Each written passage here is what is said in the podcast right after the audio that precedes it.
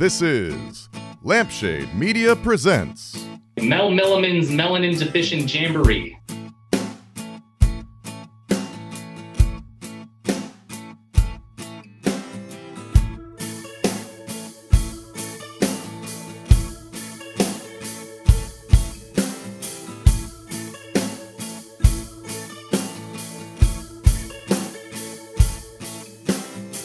Xavier Dunson, I am so thrilled to welcome you to Lampshade Media Presents Mel Milliman's Melanin Deficient Jamboree. What did you say? what is this? This is uh, my new brand. I just rebranded. Uh, so from now on, my podcast will always be known for the rest of time as Lampshade Media Presents Mel Milliman's Melanin Deficient Jamboree. That's a deficient name. It's, that's what that is. Mel Mel. Mel that, that's too many. Like that's a, that's good alliteration, but that's a terrible. That doesn't even roll off the tongue, dog. Like Yeah, I mean, Mel Milliman is uh, just kind of a naturally uh, alliterative name anyway. Uh, you add in a couple more MEs and ANs there, and uh, you didn't know. want to use Coco Melon. Mel's Coco Melon. when Jason said the name, I was a little bit hesitant, but I told him I would give it a walk. You know what I mean? I'd take it for a walk, see how the name works out. You know, maybe, you know, you know, kind of like just see what the you know the name looked like with no makeup in the morning. You know, Yeah, like you- kind of like, like live with it for a minute. You You, can know? walk that back. You know, take it. Return, No? return that with the receipt. Return to sender. Yeah. yeah. Well, I mean, I was like, I usually I'm pretty excited about the uh, about a new name when I get one, which is you know it happens more than it should. But uh, I didn't actually buy any merch for this one. Ooh, thank God. what kind of mouthful? You see people walking past. Hey, what's that shirt say? Uh, Mel's mi- mi- lemonade, mama, somebody's marmalade. But who doesn't love a jamboree, man? Who Yeah, doesn't ja- love a jamboree? a jamboree's good. I mean, there's like I don't know, there's something to this, and it's like you know, like I'm melanin deficient, so like it's my jamboree. You know what I mean? I'm not saying like there's no melanin welcome. It's just my melanin. Oh, is deficient. You know what I'm saying? Melanin deficient. Yeah. So, oh my gosh, did you think the jamboree was not? Uh, what, what didn't have any melanin in it? Well, yeah, that's uh, that's what it sounded like you were saying. I was confused. I was like, well, first off, that doesn't even feel culturally accurate. Yeah. Uh, Now, yeah. yeah. I'm a little uncomfortable. I- oh, You know, I'm gonna think about this. Actually, like I'm, I'm, I'm getting a little uncomfortable now. Let's, uh, you know what? Let's just kind of like, yeah. this um, conversation's melanin I, deficient. I really, yeah, I really, I really, I didn't. That's uh, that's very awkward now. Now that I consider it, the uh, the way that looks, I I had no idea. so glad to be black on this show. So Xavier, do you uh you got some you got some shows coming up here? And I, I heard you're playing at Dolphin Lounge. Dolphin Yeah. Lounge. yeah, yeah, yeah. We're gonna be there October 10th. It's gonna be dope. dude. Yeah. Fuck yeah. So get out to Dolphin Lounge and uh Insta. Check this dude out. I'm getting this stuff. I'm gonna do this from now on. All right, getting these fucking tags off at the front before you fuckers hang up the phone and stop driving your car. anyway, Insta. X Dunson, TikTok, Xavier G. Dunson, Facebook, Xavier Dunson. Check this shit out. Thanks, dog. What are you doing on TikTok? Trying to catch up with Alexis Nelson or what? I don't think I can catch her, dog. I don't think I can, but I'll just do what I can do. You know, just make these. You're like, I'm just catching up with Jason Banks. Yeah, dude. Literally, this man's like so far ahead. It's like he's lapping me. He's lapping all of us. Dude, I love those goofy ass videos Me that he does too, with the little face blurring, like where it makes his face look goofy, and it's just like this weird like aesthetic that he is like kind of like it's it seems like it's like not over the top. It's like anyone could kind of do this, but like his aesthetic of it is just always kills me. Yeah, he's he's mastered that um that craft within TikTok, like the the way he has it set up with his characters and all the little situations they find themselves in. Yeah. it's very funny. Yeah. It's very funny. Dude, so when the when when the pandemic hit, it was like March 13th, Friday the 13th was the big drop off date. And my show, uh, my the, the the last house show I did was in February. Wow. The next one I was gonna do was with fucking uh, Jason Banks. For real? He was headlining my my, my living room.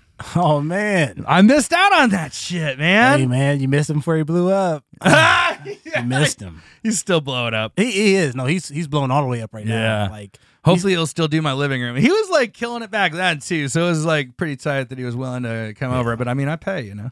he's he's a chill dude. He Yeah? actually is. Like I've, I've I talk to him every now and then, and I mean, he's as cool as he was before. You know, I guess all the attention at then as he is now. Like he is still a really cool dude. What, what what attention are you talking about? TikTok? TikTok, like he's been These touring. videos? He's been touring the, the country, dude. Like, Yeah? going club to club. Oh, well, I knew he toured and stuff. Yeah, You're yeah. saying that's picked up a lot. oh, a lot more. Well, he's amazing. he is. He's super funny. He yeah, is. he's a Uh, killer. He's a fucking killer. Yeah. Very inspiring for anybody that's a local comic, you know? Cause Yeah. Because you know how you talk to people and they want to move to other cities like Chicago or New York or Right. LA, even even Atlanta, and um, or even Nashville, and they talk about how you need to get to these bigger, more populated cities for Right. comedy. And Jason has shown us a path that you can take without leaving the city. Yeah, You know, that makes sense. it's cool. Well, I, and that's just using uh, the internet and different things like that to reach those same audiences. correct, correct. Yeah, I mean, during the pandemic, that was the only way you could reach anyone. So you might as well, right? Yeah, Why? Why would you be appealing to just Columbus correct. during the pandemic? Yeah, But now, like now that it's over, I guess he's got the the audience built up that now he can go bank on that. Yeah, and uh, it's also given a lot of us another perspective to consider with social media and all those uh, digital platforms. You know, you're like, hey, how do I promote myself? How do I get out there to these other Yeah. clubs and stuff? And he has literally showed us a blueprint of how to do that. Be entertaining on one or multiple platforms online and give people a reason to want to see you live. You know, because he's not putting his uh, stand up on uh, on these platforms. Uh, some of them he does, Yeah. but it's mostly the sketches. Well, like, yeah, I mean, I I have some uh, some comedians that that work with the show. The listeners will know they like, do some segments and stuff, and it's always fun to me. Like some of the segments. They're just for the show, and then some of them they like the material and they end up like turning it into a stand-up bit, which always tickles me. You know, it's like I don't know which came first. You know, they're probably writing it for stand-up and then made it into the segment, but it's kind of fun to see the different versions of the material. Oh yeah, You know what I mean? You always pull material from everywhere as a comic, you know. Yeah, there's no one place that um, you pull inspiration from as a comic. So I know you're a stand up because uh, the first time I saw you, I think I'd seen your name around and stuff. The first time I saw you was at Simon Fraser's show at Brothers Drake, which was dope as fuck. The crowd was not into any of the comics, but it was dope as fuck. Had him for most of my set. I had him for you most. did, you did. Like, yeah, but I mean, it was it was kind of a tough crowd. Anyway, I think the thing that killed me about that show is that you have a bit about a person you know named Nigolo. Yeah, it's him. and this is a mostly white crowd and you proceeded to do like at least five to ten minutes on the n-word with a white crowd which was kind of amazing to watch. And you just like kind of nailed it. And everyone was uh, like comfortable to laugh and acknowledge what was like you know what i mean? But it, it was i don't know it was it was a little weird. Yeah. I think that's uh it might be my favorite joke to tell in front of a white crowd. it worked. I mean, it Uh, worked. yeah. Everybody like was laughing, you know, but it was Yeah. also still like, like okay, we're kind of on the edge here. you, know? you know what I mean? Oh yeah. he said it's okay, right? Oh yeah, dude. It's it's always uh it's always a mixed reaction I get with that joke, but it's great because it's a true story. you know? I believe it. uh, the beginning of it, how I met the dude, and how that's his actual last name. Uh, but everything after that, I'm, I'm making jokes about, except the story at the very end, which is also another true part of that, you know, joke. But uh, yeah, no, it's it's fun to tell and watch people's like varied reactions. Some people are like there for it, like every part of the story, and then other people are like, uh, can we laugh? Yeah, they're like, it's it's funny because they're like, you see the laugh in their face, like you know that yeah. silent laugh people get. They're like, Right. I'll, I'll laugh to myself. It's like, yeah, yeah, like. you can see the lips pursing. Moving. Oh yeah, yeah. Or it's like the laugh without actual noise. They're like, no one will know I'm laughing, but I'm laughing. You sound like the musician that's playing and being like, I see them tapping their feet. They're, they're, they're feeling me. They're feeling. They want to snap, but their their body knows what's up. Yeah, they can't help themselves. They're not going to dance, but I can see their feet moving. God damn it. no, you killed it though. Like I was actually immediately like, oh, I got to talk to this motherfucker. Thanks, dude. Yeah. No, it's it's fun, and I think that's my first time meeting you. I've heard I've heard of Lampshade Media. Oh, really? Yeah, I have. Oh, I have. really? Yeah, yeah. I saw Johnny was wearing actually a shirt of yours, uh, Johnny Collins, uh, local comic. Yeah, engineer and glitter boy. Aspiring uh, sound engineer and glitter boy aficionado. yeah, no, Johnny's cool. Yeah, actually, I saw, I saw, like that was the first time I saw Simon Fraser too, And Really? uh, yeah, and he, like, have you known him for a while? He's been around town for a minute, right? You guys, Yeah, yeah, he's been for a few months. did you come up with Um, Mr. Fraser? No, no. So I actually met him when he was fresh to town. Like he had just got here. Uh, Oh, I yeah? think a week or two here, and uh, he was telling me about all his plans, what he wanted to do as far as like in com- like his comedy career. And um, I, he was kind of hard to believe. Like, dude, you have some Ambitious, very eager, yeah. very eager for a new guy. But um, following suit after that conversation, dude was everything he said he was. He was, Yeah. and and more. Like he was making he his very first show he did here in Columbus. I think he had only been here about a month or less. He sold it out with over hundred people there. Oh wow, Yeah, at a new place that wasn't used to having comedy nights. yeah. So I was like, I'm uh, I'm gonna pick this guy's brain because you're new to town. You're not from here. How did you do that? yeah. Um, and then he proceeded to do that a few more times. One that's once at that same place, and then at another spot, which is the spot that you saw me at. Um, and he's been doing a pretty decent job. Yeah. Yeah. He's yeah, he seems and he seems like really fucking funny. It's surprising to that he's fairly new.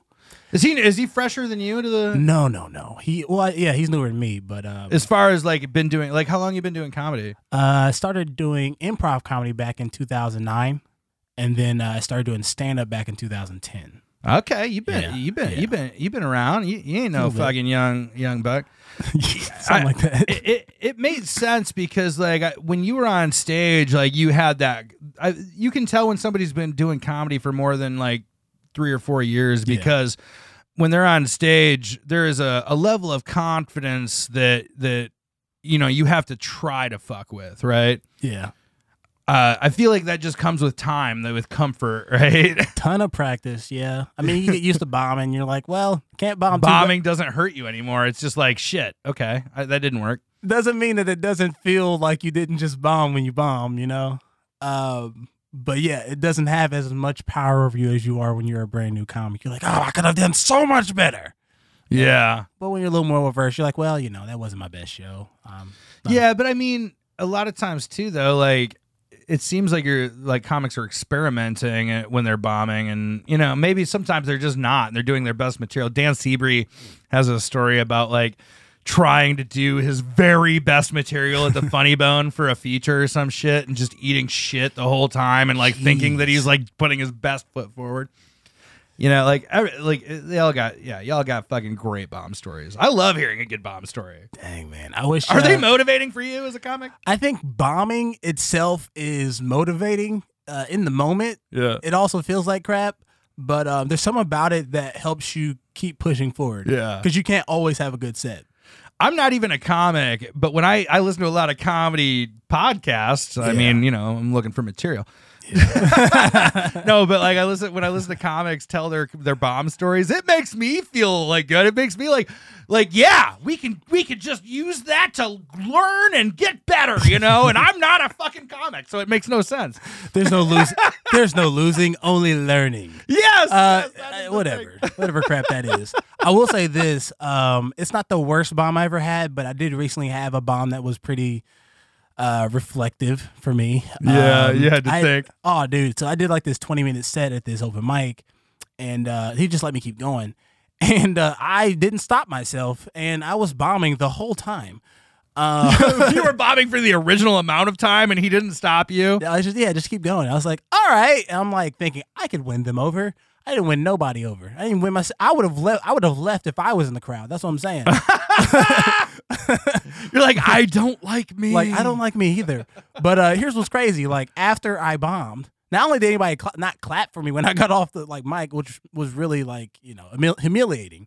Um, this guy comes up to me after my set, and he's like, he starts telling me this joke that it's a Daniel Tosh joke.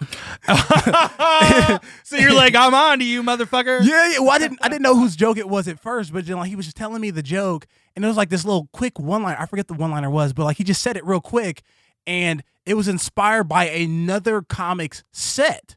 So he thought I was another comic telling me this joke, and I'm like, bro, why are you telling me this like right now? Like, are you trying to make me feel better because I because I bombed? And so I walked up to him later on that night, being sarcastic. I was like, "Yeah, bro. Hey, thanks for watching my set and being here tonight." I said that very sarcastically. He's like, "Yeah, man, I liked you. You had a good set." I was like, "Oh, thank you." He's like, "Yeah, I like bad jokes." I was like, oh, well, he didn't actually like my jokes. he just likes bad jokes. Like I was so confused. I was like, did he just roast me? the most subtle roast. I, I felt pretty humiliated. Aw. So I went home salty as fuck, like super Yeah. salty. Um, but a bomb like that made me want to like not be so bad uh next time, and I wasn't. I actually did way better the next time. So you're like basically like, yeah, you bomb like that, and then you're like, hey, here's a good idea. Don't suck. Don't suck so bad where people have to come tell you professional comics jokes after your set. Like, hey, I thought about this while you were sucking up there. It's like, jeez, that's rough. dude like the the idea that like like you go see a band and they play a cover and everyone's like yeah could you imagine if comics like just occasionally like would cover a joke like has that ever happened Um, I don't think so. I don't think there's joke I- covers uh comics like there i are. know that like stealing a joke is some bullshit that needs to be fucking uh, destroyed right for sure. but like what if you just honorably covered a joke right like what if you just called him out and be like yeah this one's a uh this is a fucking Bill Burr out there for you Bill Burr fans. I think you can get away with that as an. I love Bill Burr. Uh, I think you can get away with that if you're doing like a, an impression of those comics, because then anything goes to like make the impression accurate, you know. Yeah. Uh, but I don't think you could do like a cover band version of that for comedy. I mean, yeah, like I don't know, like don't you feel like it's just as cheesy as seeing a, a, a band that the only thing they do is Sublime covers? a little bit. Yeah. that'd be that'd be a little bit much. it's just, I mean, that's a thing. yeah. that- I mean, fuck, like Sublime is a cover band. Like now, like Yeah, the yeah. actual band Sublime is now just a Sublime cover band. Not that I'm a fan, but I would just say it. Like there are bands that like make their entire existence, and God bless them, get out there and fucking entertain people, right? yeah, yeah. But like their entire existence is just covering another band's music entirely, right? There's a Pink Floyd cover band that their whole life is just going out there and playing Pink Floyd for people that want to still hear Pink Floyd live, right? hey, if there's an audience, man, play, play to them. You know. Yeah, but like we we got like George Carlin's fucking dead. What if there was somebody that could play some George Carlin for you live? You know? I mean, I'll be honest with you. If you're a good enough uh, impressionist and you can like do those comics and do the material, there's nothing stopping anybody from doing like, here's a new joke I think George Carlin would do, and then do like a brand new like, Uh, that seems like that's a little bit more sketch. Yeah, like, but, like if you're just like repeating the fucking like seven like words you can't say or something, like Yeah, that's yeah. a like that's a bit that everyone knows. yeah. I don't know. I don't know. That's that's where my stoned ass goes. Oh, are you Why don't stuck? comics do covers? Well, actually, there is a funny uh, Hannibal Buress joke on. Is there? It's one of his first albums. I just like, said that like there is a funny. There's a Hannibal funny- No, he's hilarious. He's Go ahead. super hilarious. Well, I think it's his first album uh, where he's talking about how like he went to a I don't, I don't know if it was a Riff Raff concert or like or Vanilla Ice or whatever, but like the entire show, like the dude was just like on the stage listening to like his own music and, and basic vibing out to it with the whole. He did, at no point did he do any like actual singing. He just vibing out to his own music. He just whole- played it. yeah, yeah. People paid tickets to watch this man vibe out to his own music. Oh and uh, he did a joke like that too. He's like, "Man, if comics to do that? With I could just like play my comedy album and then just be out here like doing ad libs in between all the jokes?" And he played one of his old jokes and did it. It was super funny. Oh my god, is that I, I gotta catch that sometime. Yeah, yeah. where is that is that out on one of his is that Yeah, on yeah. one of his uh shows or whatever? Yeah, that I think that's on his very first album. It's like his All second right. or third joke in. Dope. I gotta do that. I gotta go check that out. well, we have a very special treat. We have a brand new segment from Dan Seabree. It was a different time. Oh my gosh, I was just reading this article about a 19th century surgeon who performed amputation with a 300% mortality rate. Well, it was a different time, Butter Cheeks. It was a different time with Dan Seabree. I've watched a lot of Grey's Anatomy, and I think human beings really like to attempt to play God with science. And much like God, people usually don't get it right the first time, and so I'm just going to talk to you about times that we figured, hey, this sounds like science. People used mercury in ancient China and Egypt, and they thought it would give them eternal life, which is bonkers to me. Like, I'm 27, and I'm not depressed or anything like that, but I feel like halfway done. I can't imagine wanting to live forever. I mean, that's a long time to not have health insurance. But after the Black Plague, people decided to give up the search for immortality and focus on something much, much more important treating syphilis. So, some guy that used to try to turn rocks into gold decided the best way to treat syphilis was by inhaling mercury vapors. Some side effects from inhaling mercury vapors include tremors, poor mental function, headaches, severe mood swings, and skin rash. But hey, anything to get fucking again, right? Because life ain't worth living if you ain't coming. I think it's safe to say listeners of this show have a respect for science and its findings. We trust those who have dedicated their life to understanding the properties of this universe and try to share that with us. So I don't feel out of line saying that most mental illnesses are the cause of demon possession. Look, the Lord works in mysterious ways, so the cures are hard to come by. One treatment that was used pretty regularly for demon possession was trepanation, or simply just kind of drilling a hole into someone's head. Now, the basic idea is what if you make a pretty obvious escape route for the demon that's causing your mental anguish?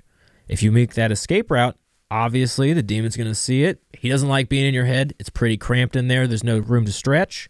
So he's going to escape. Boom! Anxiety disorder solved. Depression solved.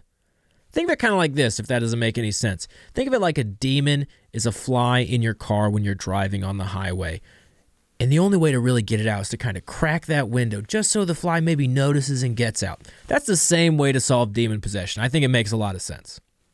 Besides demon possession slash mental illness, it had loads of more practical uses, like a skull fracture, for example. They figured, hey, if you have a broken skull and we drill a hole into an already busted head, it will heal much faster. Hey, you got headaches? Guess what? Let me just drill into that head. Let me get my Black and Decker. Oh, you have epilepsy? Let me get my hammer. This will solve it. One of my top three favorite drugs of all time is absolutely cocaine. And uh, apparently, that's all it took to become a doctor in the early 20th century, is just to love blow.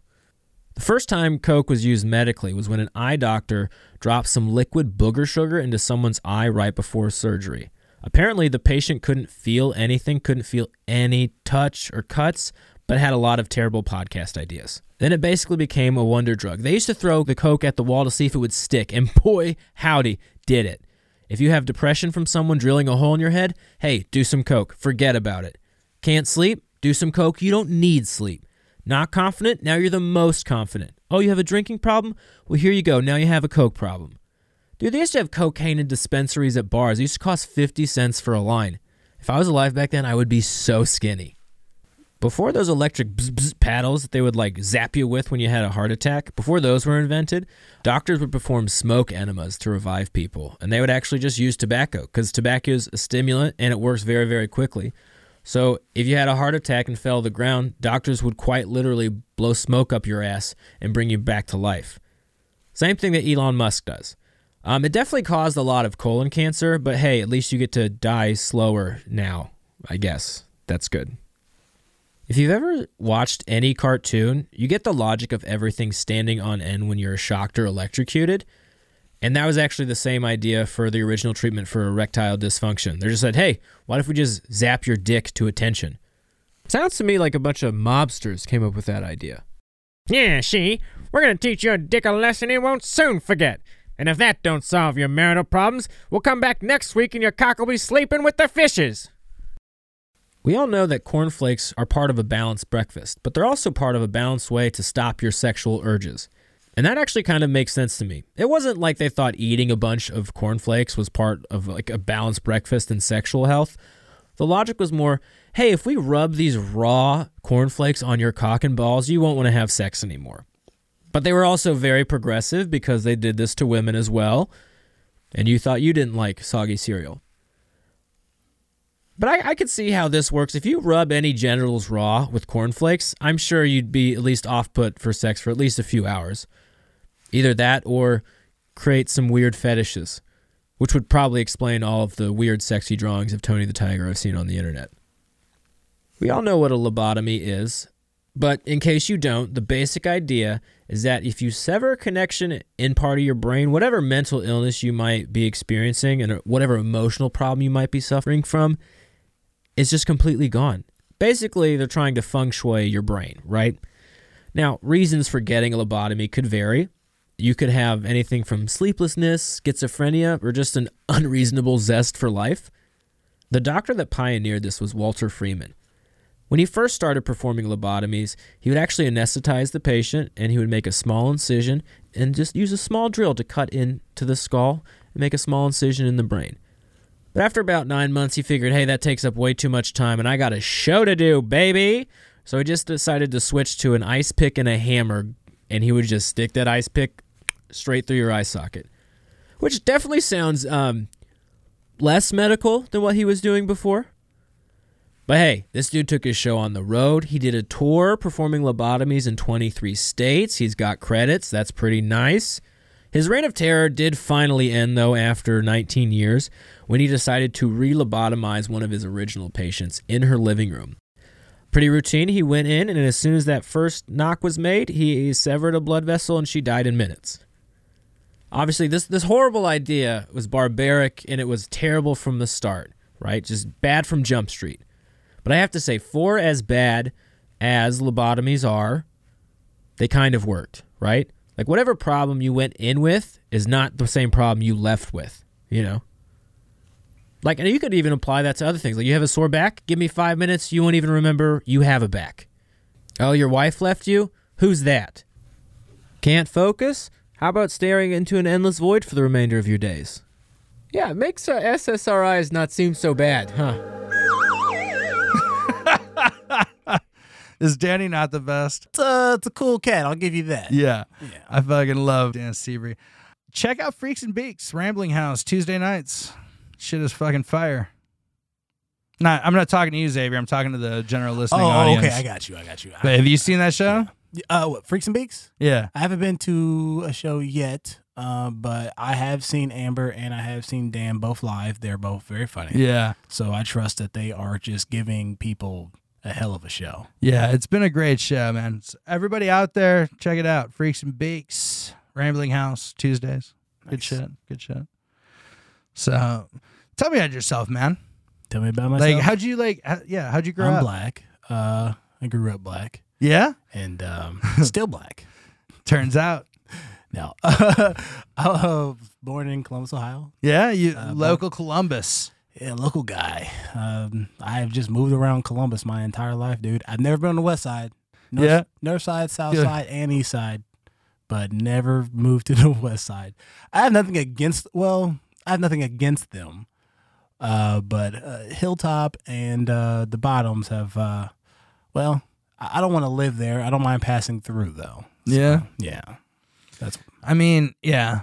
There, there's some some difficult neighborhoods. I would say there, to put it politely, Yeah. yeah. but I feel like it mixed in there. There's also some like nice places to live, like uh, you know, like Actually, uh, yeah. along Broad Street uh, there through uh, that area is actually off of there. There's like north and south. There's like some really like nice fucking neighborhoods with a lot of houses where people care about. They actually do have some really nice little. I think one's a gated area that I know of, and Oh, then I wasn't talking about that. I'm talking about way more like like solid middle like middle class, you know, Oh, neighborhoods. see, like like I'm talking about like you know lower middle class, you know, or something where it's like just you know people that are like just having a nice neighborhood and caring about their homes and like fucking working a day and shit. But like it seems like there's there's like like some nice places in there, but like I don't know, man, gentrification is just such a huge fucking deal it's a blessing. it's like I have a perspective specific to my fucking upbringing from the suburbs. Well, from the country first and then like the suburbs, Hmm. you know, but I didn't experience like city life until well into my adulthood like Really? at all. Like at the time I started experiencing anything about the city, it was literally gentrification that was bringing me into it. Hmm. I was a suburban churchy person and I was like, "Oh, well brunch." you know what I mean? And it was like, oh, we got to go in the city and have a brunch. You know, that's the move. Like, because there's the, oh, it's so cool. You know, oh, fancy cocktails and like, you know, and so all of a sudden we were driving into like neighborhoods we otherwise wouldn't to go to uh, hipster joints. Well, I was kind of joking about it being a blessing, but it actually is a good thing uh, for some areas. Like uh, there's an area over off of uh, in Cleveland Avenue. Um, that whole area, uh, Cleveland. You talking about like Linden? Uh, no, no, not not Linden. Okay. Uh, like Cleveland and Fifth area. oh yeah, yeah, yeah. so that's um, just south of that. Yeah, so like it's close. Um, but that I, I remember like longboarding through that area and it being like just almost kind of pitiful to look at or be in, be around. And then like the way it kind of transformed over time. I don't know if that's through gentrification or if it's just people are like, "Hey, let's make this place look a little better." Um, we have a giant Rogue Fitness over there. Like it's massive. yeah, yeah. yeah. Um, and then like up and down that street, it just it just looks a lot cleaner now. It just does, and um, that's why I would say like in some cases like it definitely helps to have that kind of you know insertion of other people who don't normally live there in that area, just to kind of get the place looking better or you know have some effort. Not that it wouldn't normally be there, but it always helps to have some fresh blood in the area to mix things up. Yeah. I feel like there's some sort of like natural cyclical thing that is happening there. And I feel like it, it- it's kind of a natural like evolution, Mm-hmm. you know, that once things hit a certain price point, you know, people with, uh, with, w- that already have a lot of opportunities are now able to like take advantage of it. It's there's like this certain price point, right? Mm-hmm. where it's all of a sudden now like you know a little bit poorer white people you know can now move in and, and do something they want to do right Yeah. it, it, it, it but I, I feel like it's it's literally a money thing Mhm. and it's obviously the case that money goes to more white people yeah. uh, race is inherently involved but it's always. always about money Yeah. It's usually like a racial thing, uh, not necessarily racist. Racist. yeah oftentimes though Oh yeah, I mean systemic systemic racism is definitely a thing. Um, always, always lurking like a lion. But Yeah. um, I do think in, in in a lot of situations where, you know, maybe it may be a more favorable, it may favor one side over another. Uh, it may, nec- may necessarily not be like a, a racial thing. It may just be like a who had more money Yeah. to take advantage of that opportunity thing, and that could be Yeah. a white person or a black person. Um, but with those kind of situations, like uh, with Cleveland, like I don't know whose job that was to like capitalize on all that open land, but um, it does have more of a suburban feel than it used to have. Yeah, Rogue Rogue kind of did a number there for sure. And Yeah. then I've always like like 934 gallery is right there across from Rogue now, right? It is, yeah, yeah. Yeah, and that place has been like what a what a dope little like enclave in the middle of the neighborhood that like that is it's so dope. I was working for this podcast called In the Record Store back then, and they had this just dope ass little like school full of people living in it, and it felt like so like like otherworldly that like we're walking through something that feels like your middle school, Yeah. but it's actually like yeah, that's so and so's apartment. You know, they paint a lot. Oh, that's great. Um, I I don't know why, but it reminds me of uh, there's a record store actually right next to Skully's. Uh, you probably seen it. It's got a funky name. Magnolia Thunder Pussy. Yeah, it's a dope place. so good. Yeah, love I that love, place. I love that place. yeah, Yeah. is that your jam? No, I mean the fact that like there are like record stores out there still, you know, putting in work with the brick and mortar. And I- that place was in the uh, short north when the short north was fucking, you know, m- way more like fucking uh, Linden now, I guess. you know, like on that part of Cleveland Avenue. yeah, You know what I'm saying? yeah, I do. They were there for the for the long haul, but they were also at that fucking price point for like a probably a white owner to move into the neighborhood and be able to, you know, make an interesting business because uh, there was less risk uh, money wise. yeah, and that that's usually how that goes. You know, the people who have the opportunity to capitalize. I on, don't think like I'm not trying to talk shit against that because Sure. like they do bring money to that neighborhood at a point where that neighborhood is still a neighborhood. right. they're actually like doing more of a good thing than, than the late stage. You know what I mean?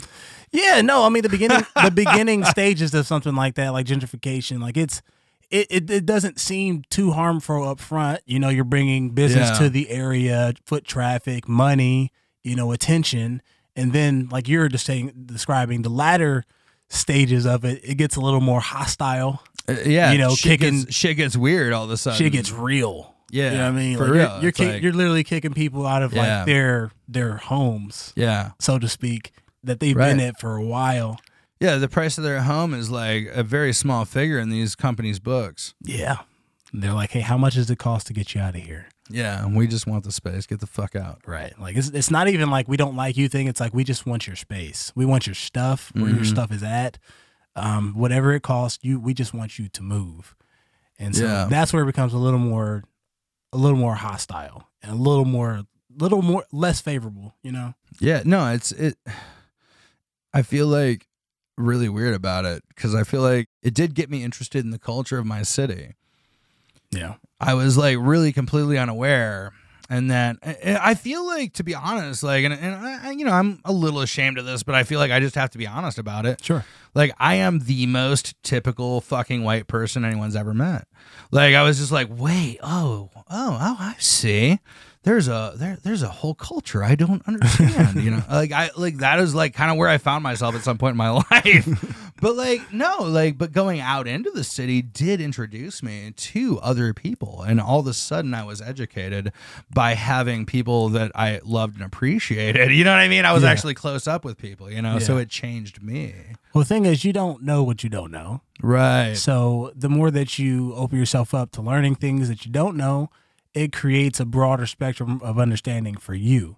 So that's never like your fault for not knowing something. but Yeah, you, right. You have a different level of accountability to said topics or said issues once you have a, a more a, a, be- a better understanding, so to Mhm. speak. I I think there was actually uh there was a period of time where I definitely felt like I needed to shut the fuck up entirely. Because I'm a very like as a you know I'm a podcaster. I want to talk right? Yeah. and, and and I would always be real chatty and real opinionated you know? And mm-hmm. and but I realized that I could there was a point where it's like okay. From what I understand your brain hasn't quite caught up your habits haven't quite caught up with your actual motivations right? Mm-hmm. you know and there was this lag where my, instinctually i would say things that horrified me. Oh, for real? not the worst things but you know what i mean? Like Yeah, just yeah. just things that were like that was not uh, that was not cool. You know what i mean? Like like it's not like i was being saying atrocious things Sure, sure. but whatever sound like you sound like you saying the N word. no no no No, no yeah No, I believe you, Mel. I believe you.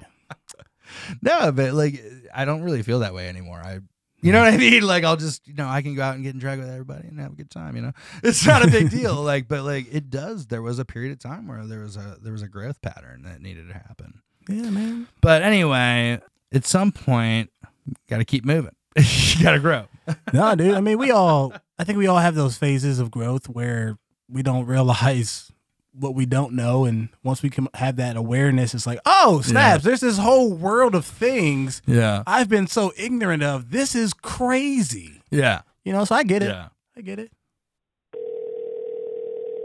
Hello, this is Lampshade Media Presents. Mel Milliman here. Who am I speaking with? Hello? Hello. Oh shit! Is that Alvin? Is this Mel? Yeah, it's Mel. You know it's Mel. You know my number. Alvin, how you doing, man? Oh, oh, Mel, Mel. It's Alvin Marshall. Yeah, man. Of course it is. Of course it is. How are you, Mel? It's been a, it's been a while. It's been a while. Dude, good. know? I'm so I'm so happy to hear from you, man. Yeah, hey, we got we got Xavier Dunson in the room here. We got Xavier Dunson. Uh, you, you know this? You know this dude? Oh yeah, I I love Xavier Dunson. He has great hair, great hair. You know, he's got the he's got the, the the tripod thing he brings around with him. He's great. He's great. I love him. I love him. Hey, you sound familiar, bro. Uh, You ever been to uh you ever been to this uh comic club over off of Fifth Avenue? Uh, I don't know about that particular place here. I remember seeing you over at the Dolphin Lounge there. That's where I said Yeah. that, you sound familiar, bro. Nigga, Yeah. Bro, you owe me money. Oh, no, oh, oh, oh, oh, oh. I, I always pay my debts. You know, Nah. Alvin Marshall, there's one thing he does. He pays his debts. You know, I'm not, I'm not, I'm not some kind of, you know, I'm not some kind of cheapskate here. You know, I'm not a bum. Nah, know? nah, nigga. I know you. I know that voice. That is. I remember talking to you because you told me you had a good set, and I was like, Oh, "Thanks, yeah. man." And then you like kind of you basically bummed some money off me. You said you pay me back tomorrow, but I haven't seen you since then. Well, you know, it, it may have been my brother Anthony. You know, we kind of sound alike, we kind of look alike, Uh-huh. you know, but it, it, wasn't me. It wasn't me. I just remember telling you you had a good set, maybe in passing. N- But uh, nah, me personally, no, I don't owe you any any kind of money here. No, my, no money. My my brother, I know Anthony. We've talked. Actually, I talked to him before I got here. He did not Oh, do yeah? that. That was you. That was you. Oh no, no, I'm Alvin. He's Anthony. There's a there's a completely different, completely different names here. Same voice, you know, maybe slightly same appearance, but No, no, it's, it's no. totally, totally Anthony. He looks like a black Tony Hawk. You look like a Smurf. I know what you look like, bro.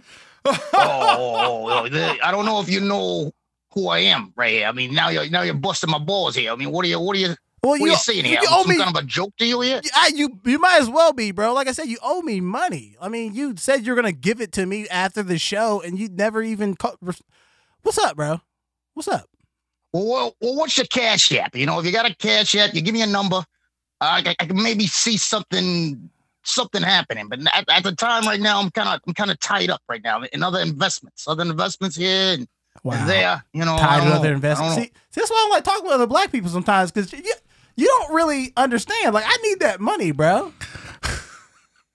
Well, I don't know what to tell you. I'm kind of I'm kind of tied up. Alvin, man, Kind of tied up.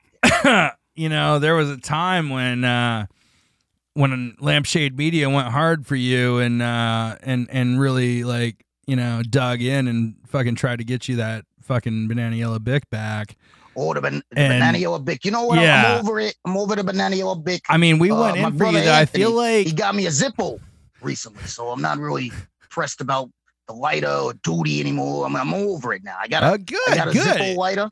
It's Did- great. Did you It's got my buy that with my it. dude's money though? Wow, how much was it, bro?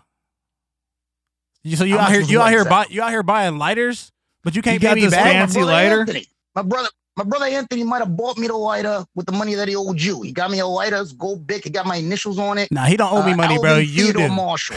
I think I think Alvin you owe Theodore him a fucking uh I think you owe him a fucking Zippo. Oh no no no no no! This was a gift from me. It, it- he he compensated me because of Chris Duty taking the banana yellow bic. He got it for my birthday. It got my initials on it. It's got ATM on it. My initials. My my lady friend she calls it the ass to mouth lighter. so I might need to scratch it out. You know I I don't know why she would want to call me that. My my initials are just Alvin Theodore Marshall. Why she would call it ass to mouth? It's just uh That's it's that's kind of disgusting. fucked up. It's disgusting. You That's never go fucked ass to mouth. You never go ass to mouth. Alvin Theodore, blah blah blah. Okay, listen, man. I don't know where you live, and I don't know what's going on, but um, I'll find you. Don't worry. Oh man. You know what? We we're gonna square this shit up. You guys, uh, you know, I, I feel like I feel like you guys too would, would really love each other if you just like you know squared this shit up and kind of like got to know each other, right? Oh Hmm. yeah, yeah. You know, I, I like, I, I really, really like his comedy. You know, Yeah. he's got the one bit where he he uh, he, uh, he pisses in the girl's uh, soda or whatever. I mean, that kind of traumatized me that joke there because uh, a few years ago, baby, back in uh in the third grade, I had a bunch of my friends spit my Crystal Pepsi. It, it just was so gross. You guys remember Crystal Pepsi?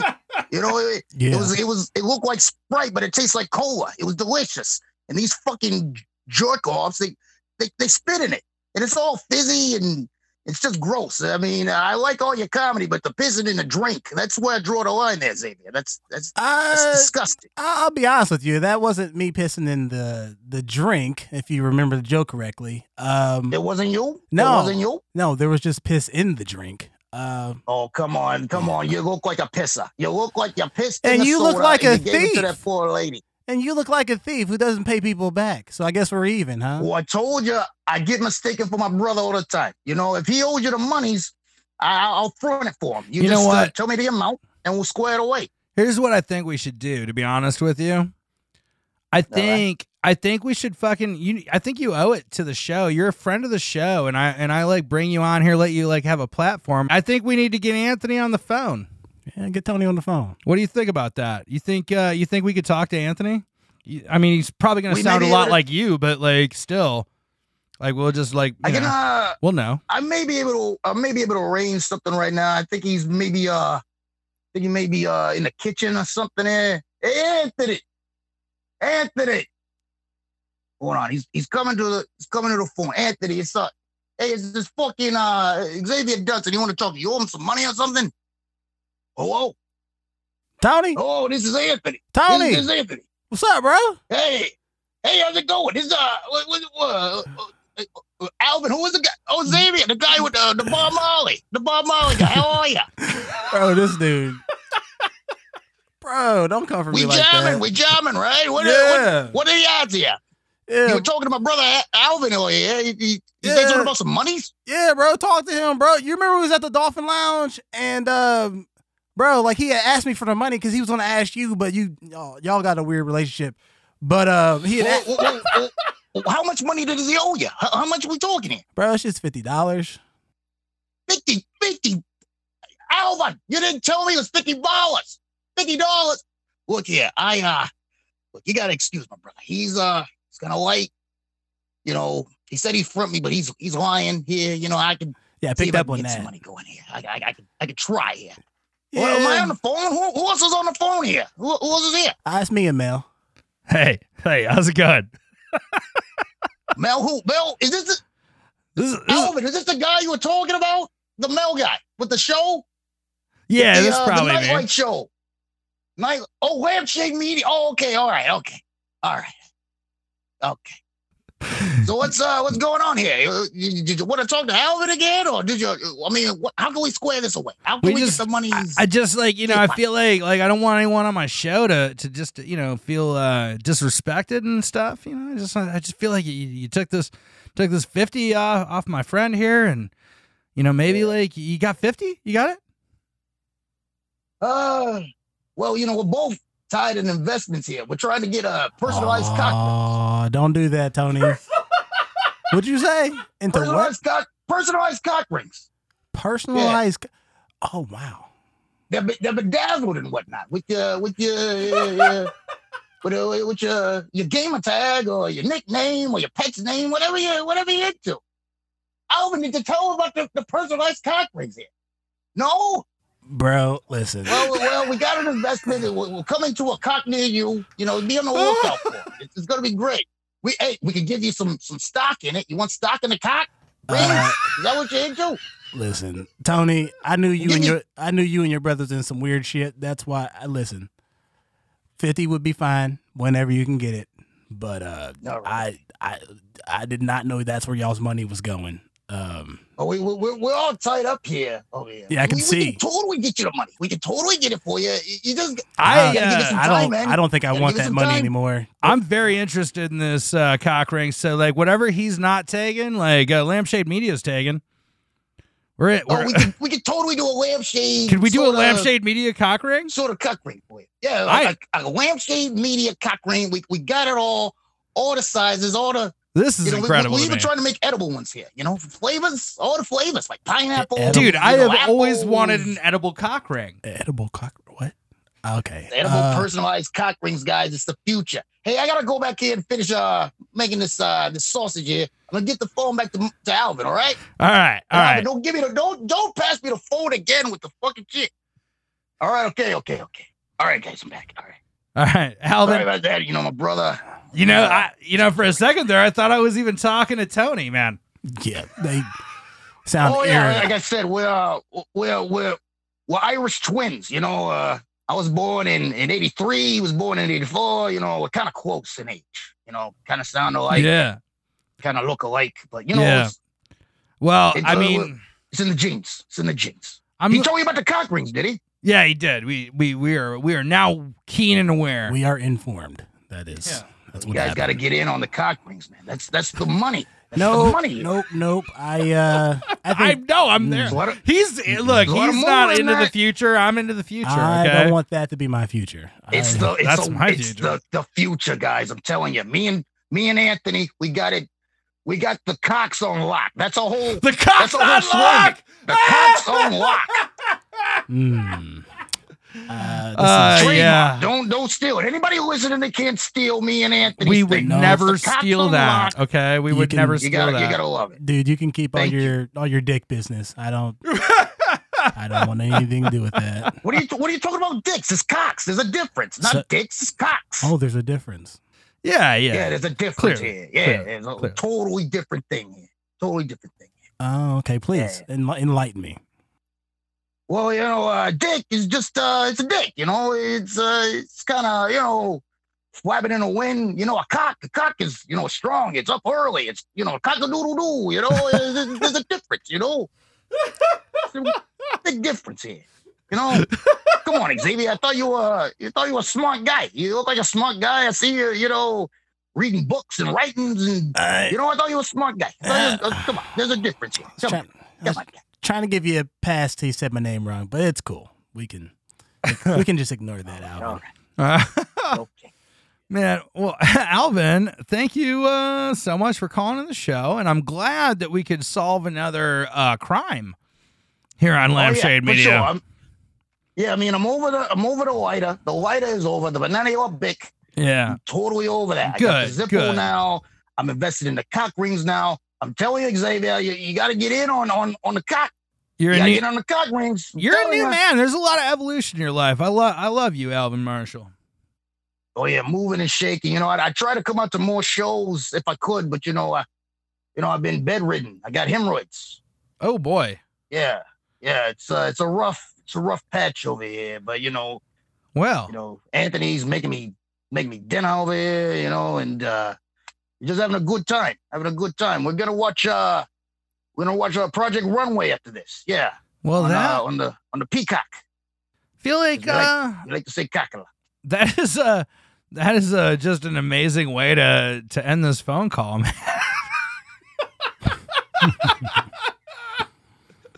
What's funny, I like I like I like fashion. I can't be a fashionable guy. No, you would be a fashionable guy. Oh yeah, of course. You know, I'm always looking my best here. I'm always looking best. I got always my my chest hairs out. I'm always looking great here. You know, it's the best. It's the best. But I'm I love calling in Mel.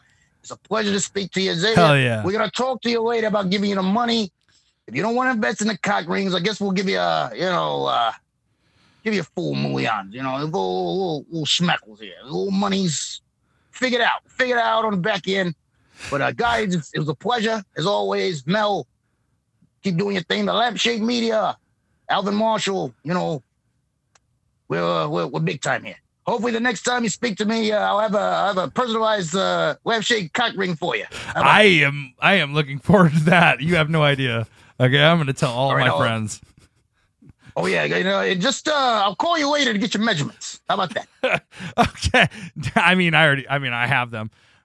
If you need them right now, Oh, okay. Well, uh, send it to a text. I don't want Yeah, I no, don't want no, everybody to know your business over here. All no, right, just you know, out- just we stick don't want out- anybody knocking on your just door. stick out your to- thumb. To, to see Just the stick out your thumb. themselves. You know. no, it's good, man. I hey, man. Much love from Lampshade Media. We are encouraged by all the uh, progress that you're making in your business, in your cock rings, and I'm uh, and I'm and I'm uh, very happy that you have a nice Zippo, Xavier. Like, Oh, do you feel like things are patched up? Yeah. Yeah, I mean, I Oh. think we're all square here, Xavier. You know, it's all love here. You know, keep doing your thing. I don't think you look like Bob Marley. I don't think you look. Yeah, so I don't actually more think like a you look Ziggy like a, if anything. Actually, you look more like Gar- Gargamel. What is what's the old white dude's name on the Smurfs? You look more like him than actually. Yeah, Smurfs. that Like is that guy. Oh yeah, yeah, I get that a lot too. It's probably because of one of the one of the missing teeth I got here. But I'm gonna get veneers with the money that we make from the cut. How about that? Guess that would probably help you out a little bit, bro. Well, I am glad you guys are friends now. Oh no, we're not friends. Oh, yeah. Um, oh uh, no, I thought we I thought we were building over here. I thought we were building here, and you know we were, I'm we were being doing the whole thing over here. I'm being amicable for Mel's sake. Aw. Well, I appreciate that. Yeah, you know? we're, we're new friends. I don't need I that. Well, you, appreciate you know what? It, it takes time. It takes time. We'll we'll we'll, Alvin. we'll mend this friendship eventually. He'll come around. You know, you know, it, things will work out. He'll come around, He'll man. But like, definitely give him that fifty back. You know. Anyway, hey, Alvin, you have a good night, man. Thank you so much Oh, for you calling guys in. have a good one too here. All right. All right. You have a good one. Night, Mel. Good night. Well, I am. Uh, yeah, I'm glad to uh, hopefully uh, start some closure for uh, the whole, uh, you know, Alvin Marshall situation here, the Alvin Anthony Marshall situation. Yeah, It's awkward. I, I feel bad for you, man. Like, I, I, don't, I don't want any of that shit. I feel bad for me. Yeah. Yeah, but it's cool. He's Yeah. um, another guy that owes me money, and uh, we're, we're gonna get to the bottom of it. So Yeah. That's the yeah. That's that's the situation. We're we're here for you. You know. thanks. It feels like family actually, but Yeah. you know, it's cool. Unrelated entirely to this subject. You like Do it. you you have some some improv. That's how I started comedy back in uh, 2009. Yeah. Yes, sir. I started it uh, at Ohio State uh, with a group called A Floor Improv. Yeah. Mm-hmm. It's still around. Oh yeah, still going strong. All right. That's Still a shout out then. Yeah, yeah. Shout out A Floor. Good. I think I think they were responsible for how seriously I wanted to take comedy when I started like yeah.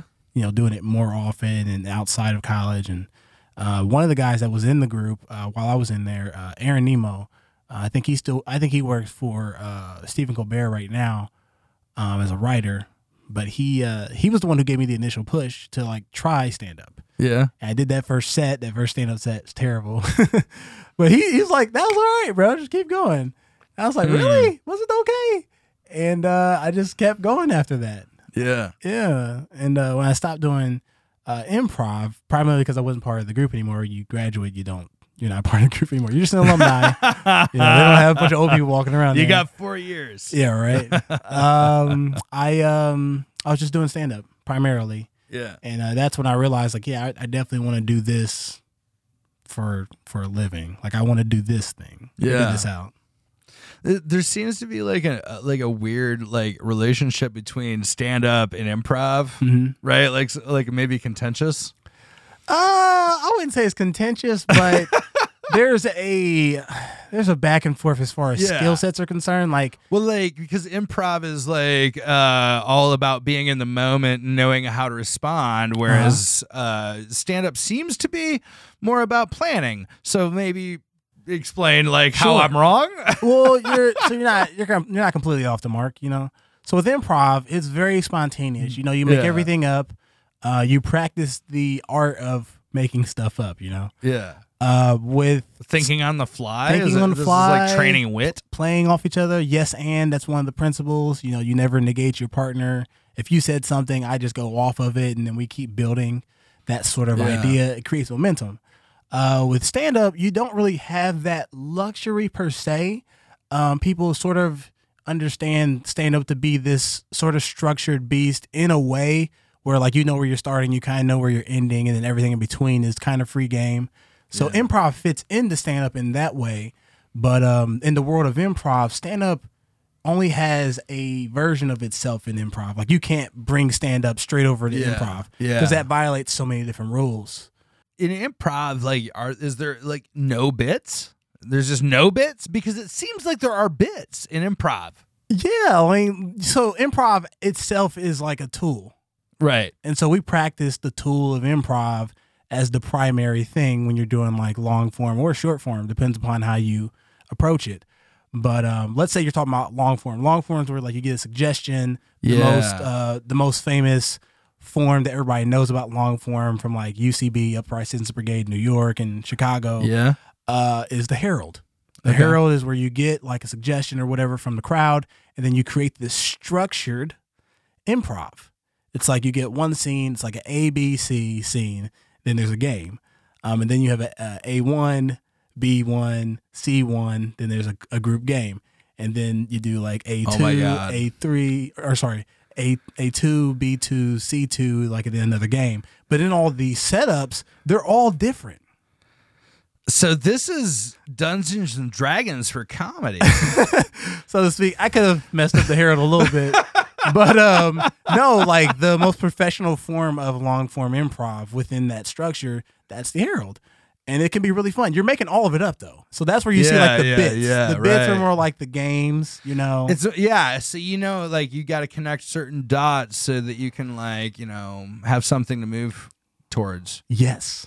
Essentially. Like, right. Like you always have a starting point, whatever your suggestion is, and that inspires where you go next. Yeah, it's almost as if like like what if I like recorded the phone calls in this show before I was actually recording the interview. You know, would that be weird? Would that change it? Uh Would that change the feel? it would change the natural, you know, flow of it. Yeah. If you like, let's say you wanted to have. I mean, I would never do that. Yeah, sure, sure, I would never fucking do that. That's absurd. for sure. But if you like wanted to like have a natural connection to like what was said in the call, and then like your post conversation, Yeah. you would have to know the conversation before you had your reaction. You couldn't to reference it. Yeah, it wouldn't. It wouldn't actually feel real. Yeah. It wouldn't feel real. You, it'd be contrived. I've It's that a few uh. I think the reason I've never done that is because I think it's some some fake bullshit. What? I think some bullshit. Yeah. No, yeah, definitely. Yeah. Anyway. I think the bit thing that you're referencing within improv, that's closer to the short form. Short form is when you Okay. have short form is when you have games and you have different setups and different structures and like you play faster in short form. So that's stuff like whose line is anyway, like with like Wayne Yeah, Brady and all those like sure, sure. that's all short form. Nice. Yeah, so like you're familiar with that. Most people Yeah. are, but the long form you play a little slower. You get a suggestion like the Herald, like the perfect Herald looks. It looks like they made everything up beforehand. Yeah. But in reality, all those bits and all those callbacks and all those characters, they're all made up out of inspiration from the suggestion that they got from the crowd. right. It's pretty cool, dude. Yeah, and, and that's one of those things where like the more you know, the more wowed you are by it, right? Yeah. Yeah. Shit is fucking wild, man. Yeah. Well, Xavier, Mel, it has been a fucking pleasure. you've also been pleasurable. Mm-hmm. It has been such a pleasure having you on Lampshade Media Presents Mel Milliman's Melanin Deficient Jamboree. That's a really bad name, man. That's- you know, we did put a pin in that, didn't we? Yeah, that's. I'm glad that we did because it's got to change, dude. That's you're gonna scare black people away from your show. You don't. I'm not. Yeah, I don't want to do that. So, Yeah.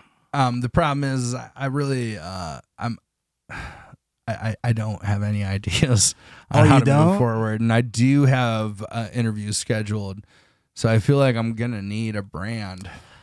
You know what? I was uh, I was kind of hoping that you said something because I, I do have an idea. Wait, you could you help me? Yeah, man. You could help me. I got a good name for you. You could give me a future. Yeah, I can give you a future. You ready for this? I want that. Okay. Here's your future of your show.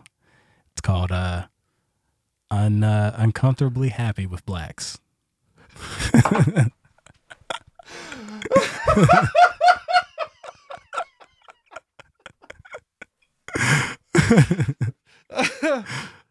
This is my future. Yeah, man. You're gonna get a lot more black people now. I know you want to appeal. I uh I can't thank you enough. I cannot thank you enough, Xavier. You've changed my life. hey, man. Me and my family will be watching you. All right. Yeah, man. What have we learned today, kiddos? Hmm. What have we learned? Let's run down the list. Well, I think first of all, we've learned that October 10th, you need to get your ass over to Dolphin Lounge and yeah. check this motherfucker out. It's gonna be dope. Check your shit out on Insta at X Dunson and TikTok. Xavier G. Dot Dunson. Heck yeah. What else have we learned? Uh, we've learned that um, let's see, Alvin is uh is a bag bag of shit. Alvin Marshall. No, you're thinking of Tony. Tony's the one that fucking took your money. I don't know, man. It's potato, I'm just saying. potato, potato. You know. we talked to both. It seemed like you know, like I totally am like on the uh on the uh Anthony's take your money theory. Now that I think about it, they did sound similar. So maybe In the comments, if you could just vote, you know, Tony versus fucking Alvin, Tony or Alvin. one of them I'm cool with, the other one I have problems with. Yeah, Uh, somebody took the money, obviously. yeah. But Tony seemed like he was cool. I hope it wasn't him. I don't know. I'm team. Uh, I'm team Alvin. I think Lampshade Media as a whole. I've talked to him. I emailed him, texted him. We're uh, we're team Alvin. Okay. Well, just to be a contrarian, I'm Team Tony. Well, otherwise, it's been a really good time having you on the show, man. That's the one thing. That's the one thing. You're like, well, this has been pleasant up until now. Oh man, we we uh, had a we had a fucking good time, and we didn't even have to talk about TV shows to do it. That's great. Do you want to talk about TV shows? No, Sure. I got something we can talk about. Just saying. we yeah no we we definitely could. We definitely could, but I think we could probably talk for several more hours, and we may even tonight, but that'll just be for us. I understand. Behind the scenes, check us out. No, I'm kidding. No, definitely check this motherfucker out, doing shit. I appreciate it, man. It's been so good having you. Much love. Thanks, dude. Likewise. This program is produced by Lampshade Media. Hosted by Mel Milliman. Music by Tyson Shipman. Graphic design by Griffin Browning. Social media by Sam Welch. Voiceover by Ryan Branch. And a special thank you to our sponsors, Paddy Wagon Food and The Garden.